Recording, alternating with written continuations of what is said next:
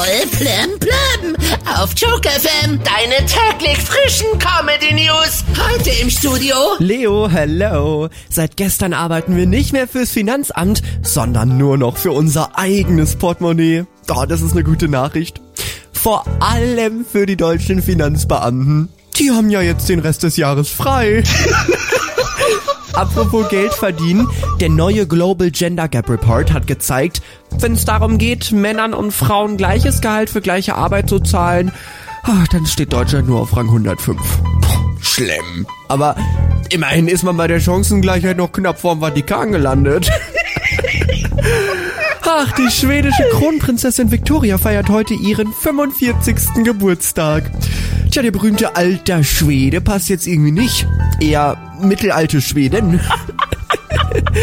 Pete Davidson möchte ein Kind von Kim Kardashian. Die ist aber schon viermal Mutter geworden und eigentlich hat sie auch genug vom Kinderkriegen. Naja, vielleicht ändert sie ja ihre Meinung. Die braucht doch auch mal Stoff für die nächste Reality-Show.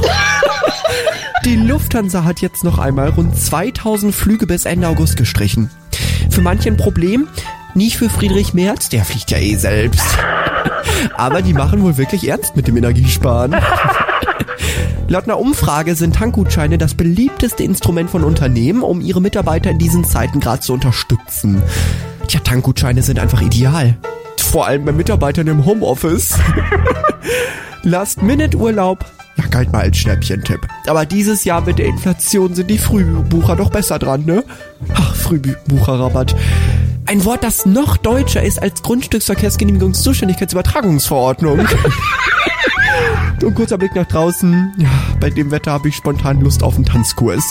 Salsa, Bachate, Tango. Ach, nee. Eher doch Regentanz. Voll Flemplem auf Joke FM. Die nächsten Comedy News wieder um halb oder als Podcast in der kostenlosen Joke FM Radio App.